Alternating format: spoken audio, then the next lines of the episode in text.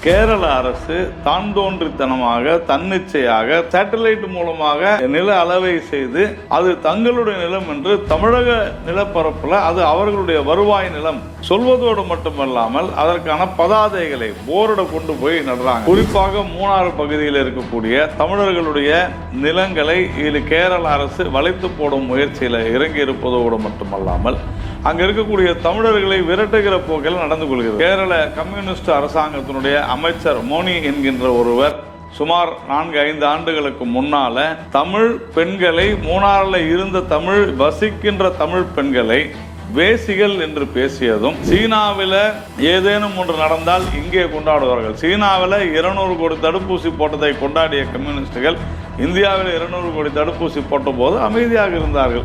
அதனால் அவர்கள் சீனாவின் அடிமைகள் அடிவருடிகள் அவர்கள் அப்படித்தான் இருப்பார்கள். அவர்கள் வந்து சீனாவினுடைய அடிமைகள்.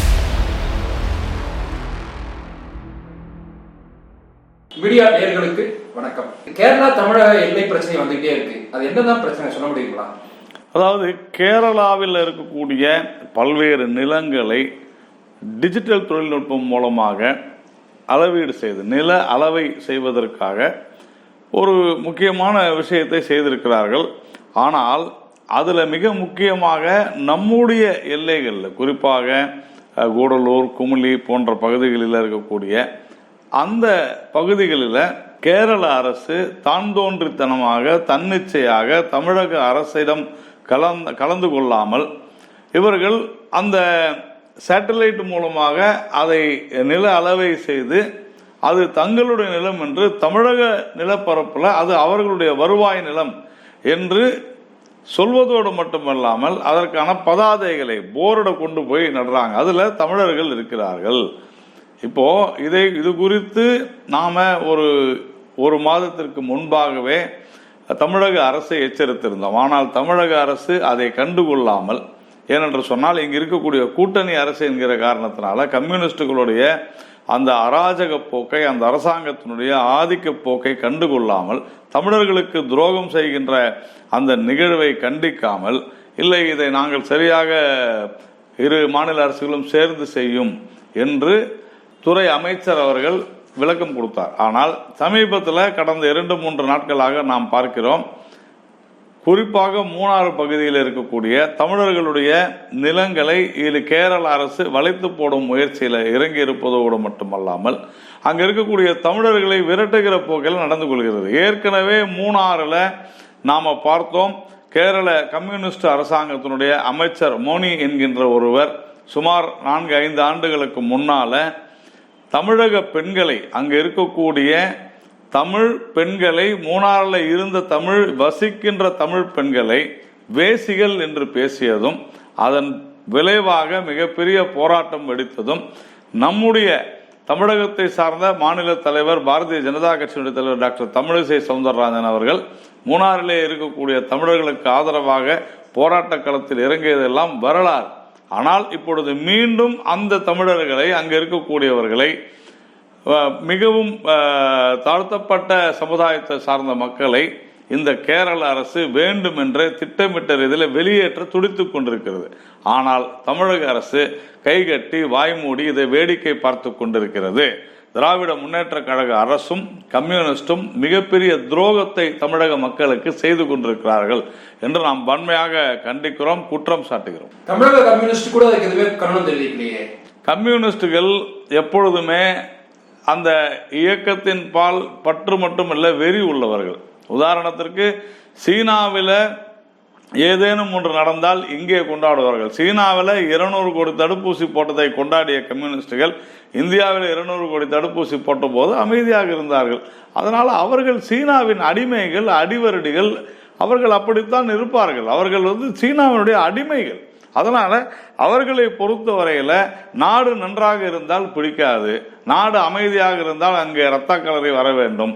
இதுதான் கம்யூனிஸ்டுகள். முப்பத்தி ரெண்டு ஆண்டு காலம் மேற்கு வங்காளத்தில் அடக்குமுறை ஆட்சி நடத்தி பல்லாயிரக்கணக்கான மக்களை கொன்று குவித்த நாசமான மோசமான ஒரு க கட்சி இருக்கிறது என்று சொன்னால் சுதந்திர இந்தியாவில் ஒரு வெறி பிடித்த கட்சி ரத்த வெறி பிடித்த கட்சி கம்யூனிஸ்ட். அதனால அவங்க அப்படிதான் இருப்பாங்க. இப்ப இந்த ஆன்லைன் ரம்மி சட்டத்துக்காக தமிழக அரசாங்கம் தடை போட்டாலும் கவர்னர் ஏன் கையெழுத்து மாட்டேங்கிறாரு? ஆளுநர் இந்த விஷயத்துல சட்ட ரீதியான விஷயங்களை பார்த்து கொண்டிருக்கலாம். ஒன்று. இரண்டாவது இது அவசர சட்டமாக வந்த பிறகு கூட இந்த அரசாங்கம் அந்த அவசர சட்டத்தை அமுல்படுத்தவில்லை என்பது குறிப்பிடத்தக்கது. இப்போ இவ்வளவு நாளாக அங்கே அவசர சட்டம் இருந்து கூட இதை இவர்கள் அமுல்படுத்தவில்லை என்பதை ஏனோ இந்த அரசாங்கம் சொல்ல ம- மறுக்கிறது மறைக்கிறது. ஆனால் இந்த அவசர சட்டமானது செல்லாது என்று நீதிமன்றத்திற்கு ஆன்லைன் இந்த ஆன்லைன் மூலம் இந்த சூதாட்டத்தை நடத்தக்கூடியவர்கள் சென்ற பொழுது ஆன்லைன் ரம்மி அவர்கள் சென்ற பொழுது இதே தமிழக அரசாங்கம்தான் இதை இப்போ தடை செய்ய வேண்டாம் அல்லது அவர்கள் கொடுத்த பதில் என்னவென்றால் நாங்கள் இந்த சட்டத்தை இன்னும் அமல்படுத்தவில்லை. அவசர சட்டம் வந்ததே ஒழிய நோட்டிபிகேஷன் இதற்கான அறிவிக்கையை இன்னும் நாங்கள் அமல்படுத்தவில்லை அறிவிக்கையை கொடுக்கவில்லை என்று சொல்லி ஆன்லைன் ரம்மிக்காக ஆதரவாக இருப்பது இந்த அரசாங்கம் தான் அப்போ அதுல என்ன பிரச்சனை என்பதை அரசாங்கம் விளக்க வேண்டும். அப்போ அதுல ஏதோ ஒரு சட்ட சிக்கல் இருக்கலாம். அது என்னவென்று இவர்கள் சொல்ல வேண்டும். ஆளுநர் அவர்கள் விளக்கம் கேட்டிருக்கிறார். அந்த விளக்கத்தை ம- தமிழக அரசு அளித்திருக்கலாம். ஆனால் அது குறித்து விசாரித்து ஆராய்ந்து தான் ஆளுநர் உறுதியாக ஆன்லைன் ரம்மிக்கு எதிராகத்தான் நாம் நம்முடைய கட்சியினுடைய நிலைப்பாடும் அதுதான். இன்று நம்முடைய மாநில தலைவர் அவர்களும் அதை மிகுந்த தீவிரமாக பரிசீலித்து உடனடியாக கொண்டு வர வேண்டும் என்று சொல்லியிருக்கிறார். தமிழகம் வந்த பிரதமருக்கு பாதுகாப்பு குழுவின் தலைவர் சொல்லியிருக்காரு. சொல்ல இல்லை எனக்கு நமக்கு எப்போ தெரியுமோ அப்போ தானே சொல்ல முடியும். இப்போ வந்து அது அது குறித்த சில ஆவணங்கள் நம்முடைய மாநில தலைவருடைய அவருடைய கவனத்திற்கு வந்திருக்கிறது. அதனால் அதில் குறிப்பாக metal metal detectors door detectors அதே மாதிரி குண்டு டிடெக்டர்ஸ் பாம் டிடெக்டர்ஸ் இவைகள் சரியாக இயங்கவில்லை என்று சொன்னால் இப்பொழுது ஏன் இதை நாம் குறிப்பிடுகிறோம் என்று சொன்னால் சமீப காலங்களில் பாப்புலர் ஃப்ரண்ட் ஆஃப் இந்தியாவினுடைய தடை அதன் பிறகு நான் தமிழகம் முழுவதும் பாரதிய ஜனதா கட்சி அல்லது ஆர்எஸ்எஸ்னுடைய பிரமுகர்களுடைய வீடுகளின் மீது அவர்களுடைய இருப்பிடங்களின் மீதான தாக்குதல் அதன் பிறகு கோவை வெடிகுண்டு தாக்குதல் இப்படி ஒன்றன் பின் ஒன்றாக தமிழகம் பயங்கரவாதிகளின் பிடியில் சிக்கியிருக்கிறதோ என்கின்ற ஒரு அச்சத்தை ஏற்படுத்துகிற இந்த வேலையில் இது போன்ற கருவிகளை நாம் இயங்காத கருவிகளை அல்லது காலாவதியான கருவிகளை நாம் வைத்துக் கொண்டிருந்தால் நாட்டு மக்களுக்கு தமிழக மக்களுக்கு பாதுகாப்பை கொடுக்க எப்படி முடியும் என்பதுதான் நம்முடைய கேள்வியாக இருக்கிறது. அதனால்தான் இன்று நம்முடைய மாநில தலைவர் திரு அண்ணாமலை அவர்கள் ஆளுநரிடம் மிக தெளிவாக இதை எடுத்துரைக்கிறார். தமிழக முதலமைச்சர் சொல்றாரு அமைதி பூங்காவா இருக்க தமிழகத்துல சில பிரச்சனை ஏற்படுத்த முயற்சிக்கிறாங்க கனவு படிக்காது அப்படின்னு. அது எப்படி அவர் அரியலூர்ல இது பேசியிருக்கிறாரு.